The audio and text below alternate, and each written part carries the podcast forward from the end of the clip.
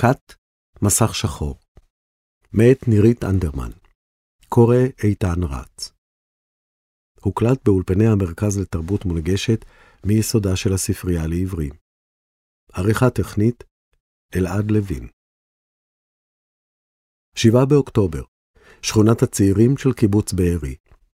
זוג צעיר, מסתגר בממ"ד, מקבל מידע על המתרחש בחוץ באמצעות הודעות וואטסאפ מחברי קיבוץ.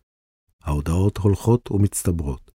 מחבלים מסתובבים בחוץ, בקיבוץ, הם פורצים לבתים, הם יורים, הם מציתים, יש קרבות, יש גופות, יש חטופים.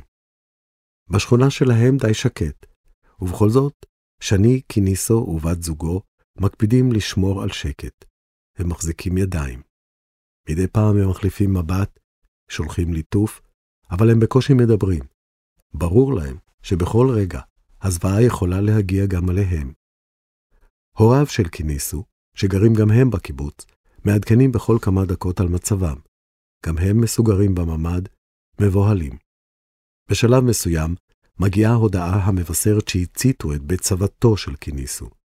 היא בת 86, ובכל זאת מצליחה, יחד עם בנה, להיחלץ מן הממ"ד דרך החלון ולעבור להסתתר בבית אחר. זמן לא רב לאחר מכן, גם הבית הזה עולה באש, והסבתא והדוד נאלצים להימלט גם ממנו, כדי לתפוס מחסה בבית שלישי.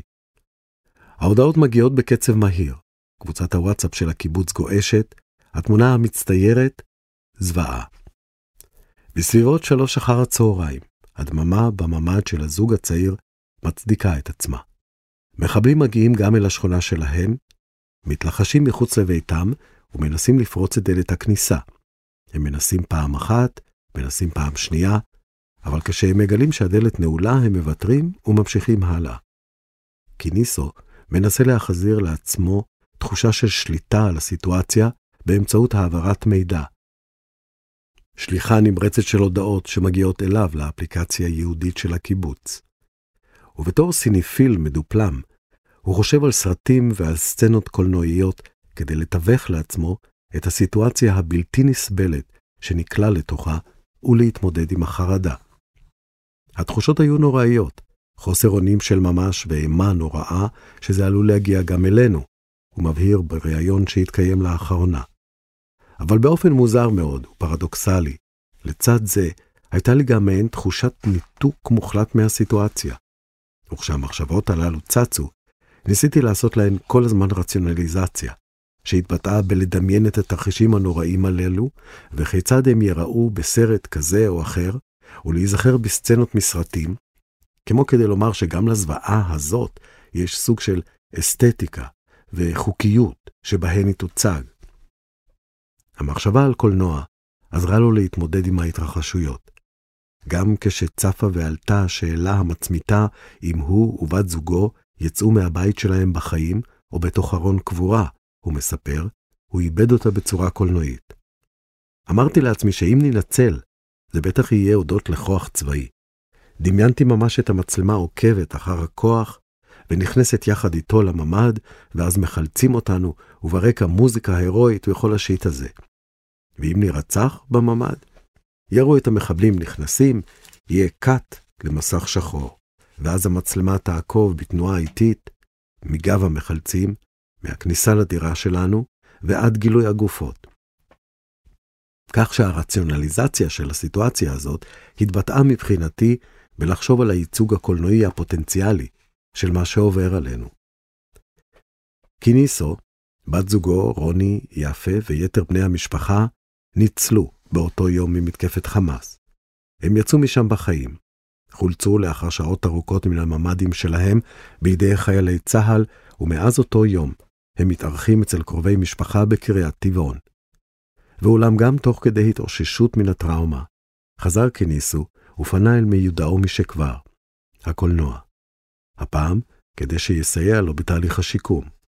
הוא אסף מחשבות על הקולנוע הישראלי שהתרוצצו בראשו זה כמה שנים, צירף עליהן את הטלטלה של 7 באוקטובר וכמה תובנות שעלו בו בעקבות הטראומה הזאת, ותפר הכל יחד בדקדקנות במשך שבועות אחדים של כתיבה. התוצאה התפרסמה בכתב העת האינטרנטי Off Screen בתחילת החודש שעבר. זה ספק מאמר, ספק מניפסט קולנועי, המתפרסם תחת הכותרת למען קולנוע בלתי נתפס, קריאה ליוצרות וליוצרי הקולנוע הישראלי. כיניסו קורא שם לנצל את מאורעות 7 באוקטובר לשם מתחול של המערכת הקולנועית המקומית.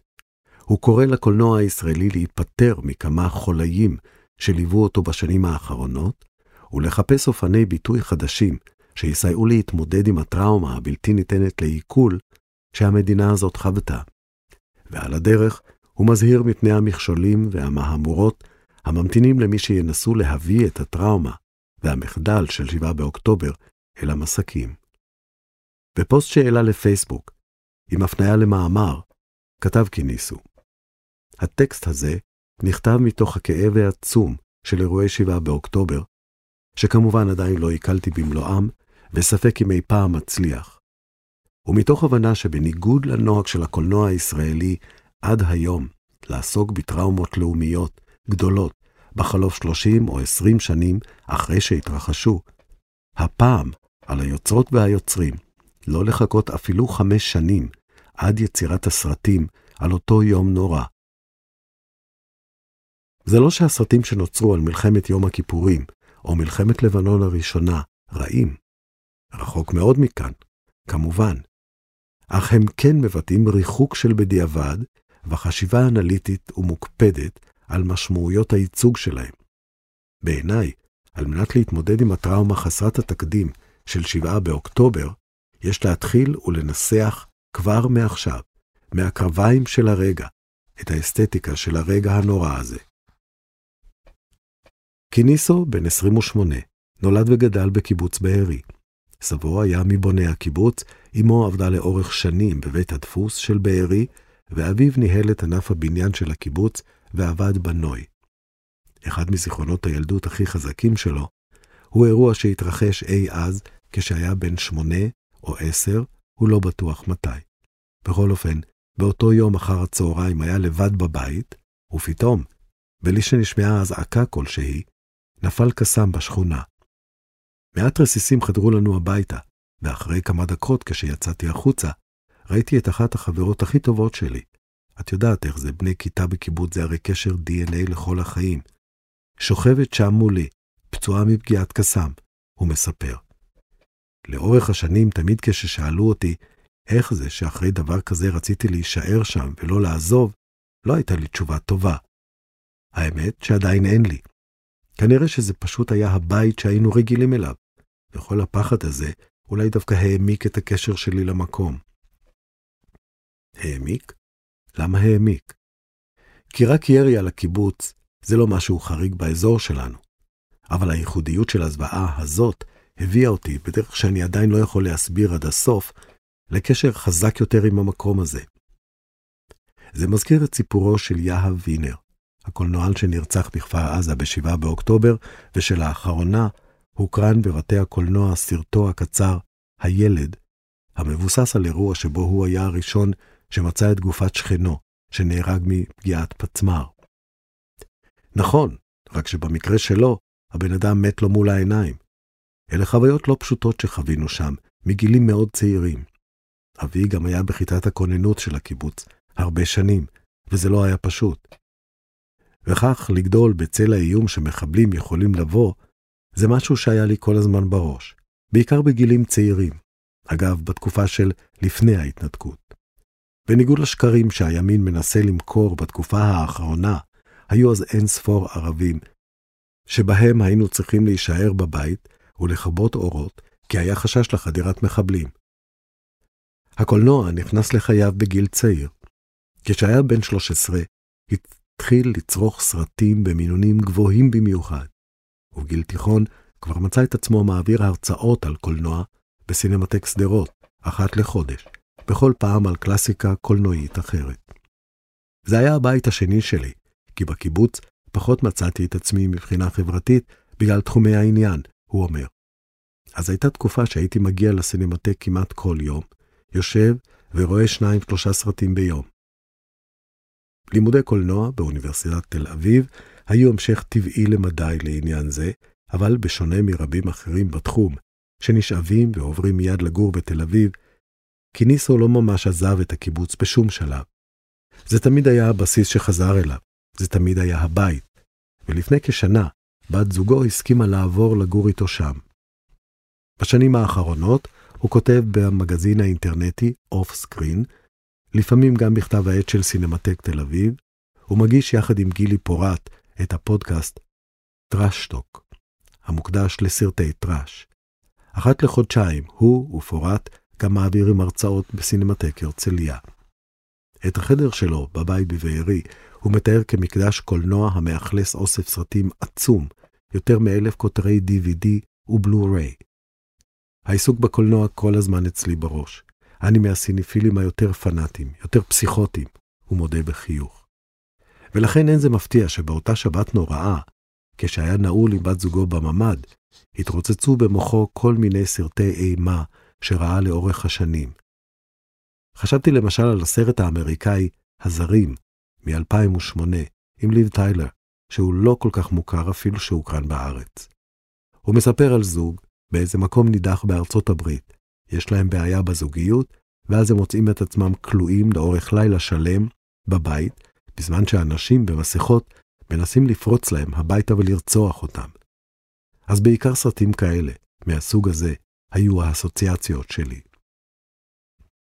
ברגעים שבהם לא הריץ סרטים בראש, הוא היה עסוק כאמור בהעברה של הודעות טקסט.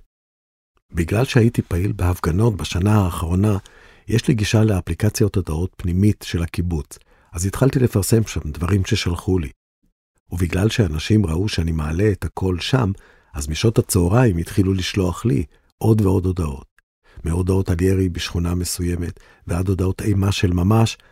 למשל מישהו כתב, להורים שלי שרפו את הבית, מתחיל לחדור להם עשן לתוך הממ"ד, אני לא יודע עוד כמה זמן הם יחזיקו, שיבואו מהר לחלץ אותם. או הודעות שבהם דיווחו לי שא', ב' וג' נחטפים. כל מיני דברים כאלה. לי מאוד עזר להתעסק בזה, כי הרגשתי שאני עושה משהו. בסביבות חמש אחרי הצהריים הגיע כוח צה"ל לחלץ אותם.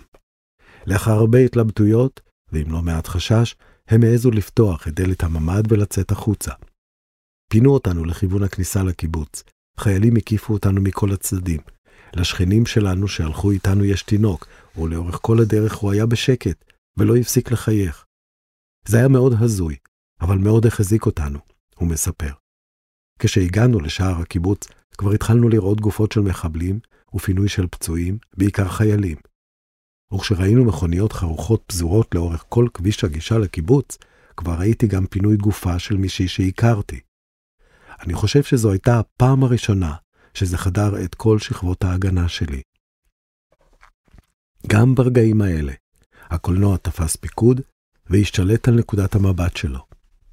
עמדנו בכניסה לקיבוץ, חיכינו לאוטובוס, וזה היה ממש אפוקליפסה עכשיו. את עומדת, מסוק נוחת כמה מטרים ממך, טנק עומד שם כדי להיכנס לקיבוץ, ובצד, בתחנת האוטובוס של הכביש הראשי, את רואה מחבל עם עיניים קשורות, שמכוונים לו לראש נשק, עובר חקירה ראשונית בשטח. זה היה הזוי לגמרי, וזה גם השלב שבו התחלתי להישבר. הוריו חולצו כעבור שעתיים, והמשפחה התאחדה רק בשעות הלילה המאוחרות בקריאת טבעון אצל קרובי המשפחה. מאז, כאמור, הוא מתגורר שם. אנחנו נפגשים בתל אביב, שאליה הוא מגיע בדרך לנתב"ג. הוא מסביר שכל המשפחה עומדת לטוס למחרת לשבועיים לאנגליה כדי לנוח קצת אצל אחותו שמתגוררת בליברפול. אני חושב שאני עדיין בתוך הטראומה, אבל אני במצב טוב בסך הכל, ועד כמה שניתן, הוא אומר. הפלשבקים חוזרים כמעט כל יום, ולצידם תחושות אשמה, שאפילו את הדירה שלנו לא שרפו, ולעומת זה, יש אנשים שאיבדו הכל. אבל גם עם זה אני מנסה להתמודד. במניפסט שפרסם באוף סקרין, קיניסו מבהיר שלאורך שנים הקולנוע הישראלי התעלם כמעט לחלוטין מיישובי הספר ועוטף עזה. הם היו מבחינתו מעבר להרי החושך. את הילד של יהב וינר הוא מזכיר כיוצא דופן. לא רק שהוא צולם בכפר עזה, אלא גם השכיל להציג שוט פתיחה של צינור מתפוצץ בלב השדות כשעזה נראית ברקע. שוט שהוא מרהיב ומחריד גם יחד, ומקפל בתוכו את הפרדוקס של האזור הזה, כי הוא יוצר, כותב שם קיניסו, תחושה של חוסר שליטה וחוסר אונים, שהיופי המתעתע של הטבע בולע ומשקיט. מצב שבו היציבות היחידה היא חוסר היציבות. הוא מציע להתייחס ל"הילד" כאל פרולוג אפשרי לאסתטיקה חדשה בקולנוע הישראלי. כזו שתנסה כמעט לראשונה לנסח בכלים חדשים את הבלתי נתפס, כלומר את הכשל של השפה המדוברת והכתובה בתפיסת מלוא הזוועות והאימה של 7 באוקטובר, הוא כותב במאמר. האירועים חסרי התקדים שפקדו את המדינה, בצירוף השנה רוויית הפילוג והשיסוי וניסיונות השלטת הדיקטטורה של הממשלה הזו, מחייבים תגובה קולנועית ראויה וחריגה יותר מכל מה שנעשה עד היום בקולנוע הישראלי. הוא מבהיר שבשני העשורים האחרונים בקולנוע הישראלי נוטה לברוח מן העיסוק בפוליטי ובטרגיות של הקיום במדינה הזאת, ובמקום זאת מעדיף לצלול דווקא אל האישי והאוניברסלי. הוא מזכיר שהסרטים החשובים שנעשו כאן על מלחמת לבנון ומלחמת יום כיפור, סרטים כמו כיפור, בופור, ולסים בשיר, לבנון, הופיעו רק 20-30 שנה לאחר המלחמות הללו, והוא קובע שיותר מדי סרטים שנעשו פה לאחרונה נדמים כקורצים מדי לפסטיבלים בינלאומיים. עתה, לדבריו, צריכים יוצרות ויוצרי הקולנוע המקומיים להזדרז ולמצוא שפה שתאפשר להם להתייחס למה שקורה כאן, במדינה הזאת, ב-7 באוקטובר. הקולנוע הבלתי נתפס, כפי שקיניסו מכנה אותו, ייאלץ למצוא דרכים להתמודד עם העודפות של הברבריות והרוע שאפיינו את המתקפה הזאת, להימנע מגלישה לפורנוגרפיה או להצהרות פוליטיות שטחיות וזולות, ולהשתמש בדימויים מתנגדים לתיעודי הזוועה שכבר הפכו למזוהים כל כך עם המערכת הזאת. יוצרות ויוצרים, הוא כותב, יצטרכו לחלץ מעצמם יצירתיות מול האתגר הזה. והוא נחלץ לעזרתם, ומציע סוג אחר של פתרון, פנייה לסרטי ז'אנר. דווקא סרטי ז'אנר, ובמיוחד סרטי אימה, יכולים להתאים היטב, לדבריו, לקולנוע החדש של הבלתי נתפס.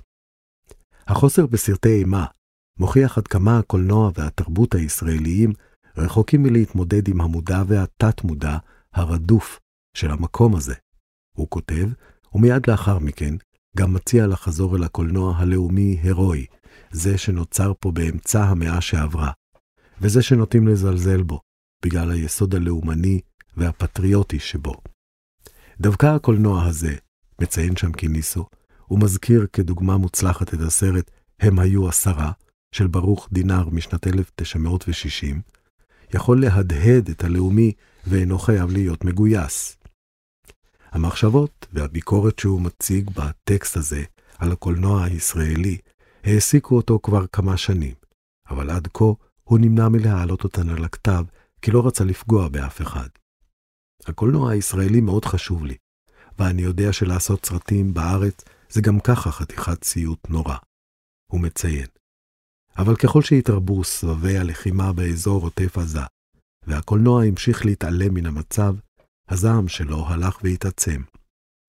אמרתי לעצמי שמשהו פה בקולנוע לא תקין, כי לא הגיוני שזו מציאות שאין כדוגמתה בעולם, מבחינת האינטנסיביות, ואין לה שום ביטוי קולנועי רציני, או בכלל אומנותי, הוא אומר, חוץ מכמה חריגות פה ושם, שממה מוחלטת.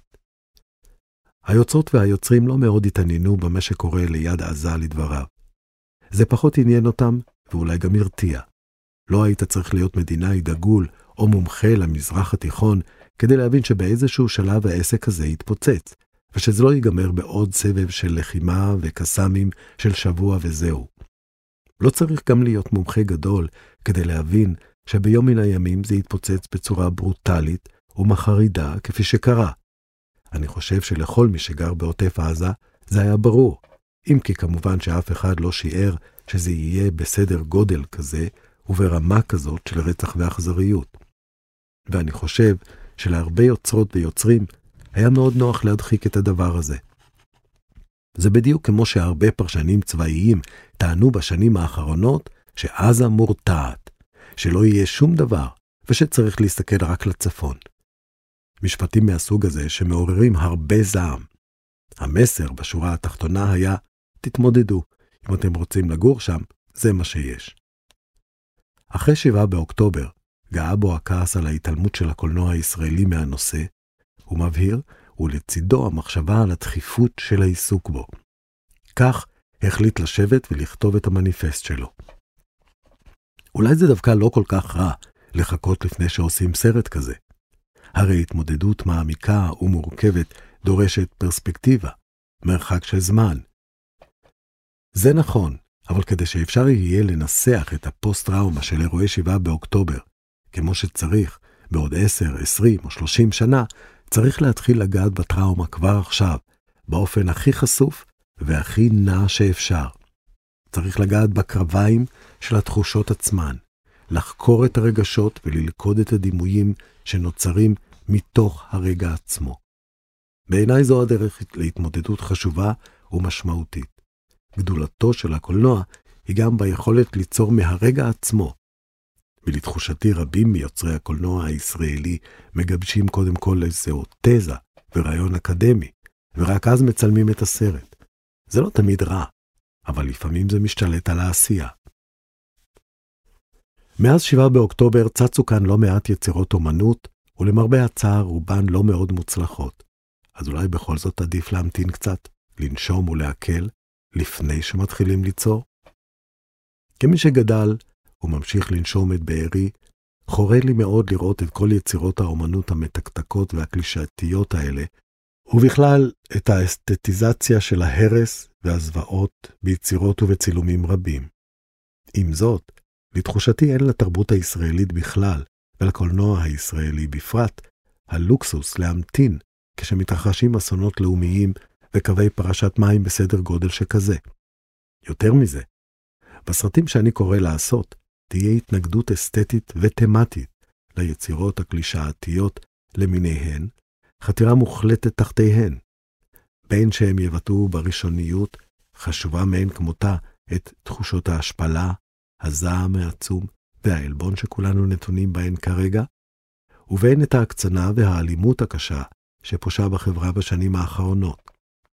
כך או כך, אני משוכנע שאסור לקפוא על השמרים. גם כי יהיה קשה מאוד להיחלץ מהראשוניות של הדימויים הקלישאתיים האלו, שכבר נחקתים עמוק, וגם כי לדעתי צריך כבר לקבוע עובדות בשטח, שהפעם אין ברירה, נדרשים סרטים וגישות קולנועיות שונים בתכלית. במאמר שלך אתה קורא לקולנוענים לשמור מרחק לא רק מהדימויים האלה, שחלקם כבר נחקקו בתודעה הקולקטיבית. אתה גם מזהיר אותם מפני סכנת הגלישה לפורנוגרפיה, בעקבות הסרטונים האלימים שנחשפנו עליהם במתקפה האולטרה מצולמת הזאת. נכון, כי הבעיה של הדימויים האלה היא הקיבוע שלהם, כלומר החזרה עליהם 24/7 בערוצי החדשות, מעבר לעובדה הבסיסית שזה מצלק אנשים נפשית, זה גם ממשיך בעקיפין לעשות דה-הומניזציה לקורבנות, ולכל מי שחווה את האירוע הזה. כי ככה אנחנו נשארים רק עם האקט האכזרי והאלים. וברמה גבוהה יותר, זה ממשיך לקבע שיח של נקמה ואלימות. אני גם סותר את עצמי קצת בטקסט הזה, כי אני כותב שזה לא צריך לגלוש לפורנוגרפיה של אכזריות, ומאוחר יותר מדבר על כך שאין הרבה סרטי אימה בקולנוע הישראלי. אין לי ספק שיהיו סרטים שיבחרו להראות את האקטים האלימים והאכזריים האלה בצורה בוטה, אבל אני מבהיר שיש דרך להראות אלימות מאוד גרפית, בדרך שהיא לא מציצנית ולא נצלנית. הגישה שלי דומה לזו של הבמאי קלוד לנצמן, שלפיה אין להפוך את הדימוי למשהו מציצני שמתענגים עליו, וזוכרים ממנו רק את האלמנטים האכזריים והסדיסטיים, אלא להציג אותו כמשהו שממשיך לגדול ולבעור אצל הצופה. חוץ מסרטי אימה, אתה מציע במאמר שלך גם את האופציה של קולנוע לאומי הירואי. זה אומר שמירי רגב כבר יכולה להוציא את שמלת ירושלים שלה מהבוידם לקראת הפרימיירה של הסרט הראשון הזה, שיעשה פה ולהתכנן לצעוק אמרתי לכם? קודם כל, אני מוכן כבר עכשיו לברך את מירי רגב, כי גם סרטים כאלה יעשו פה, אין לי ספק, אבל מה שאני מציע זה כמובן משהו אחר לחלוטין.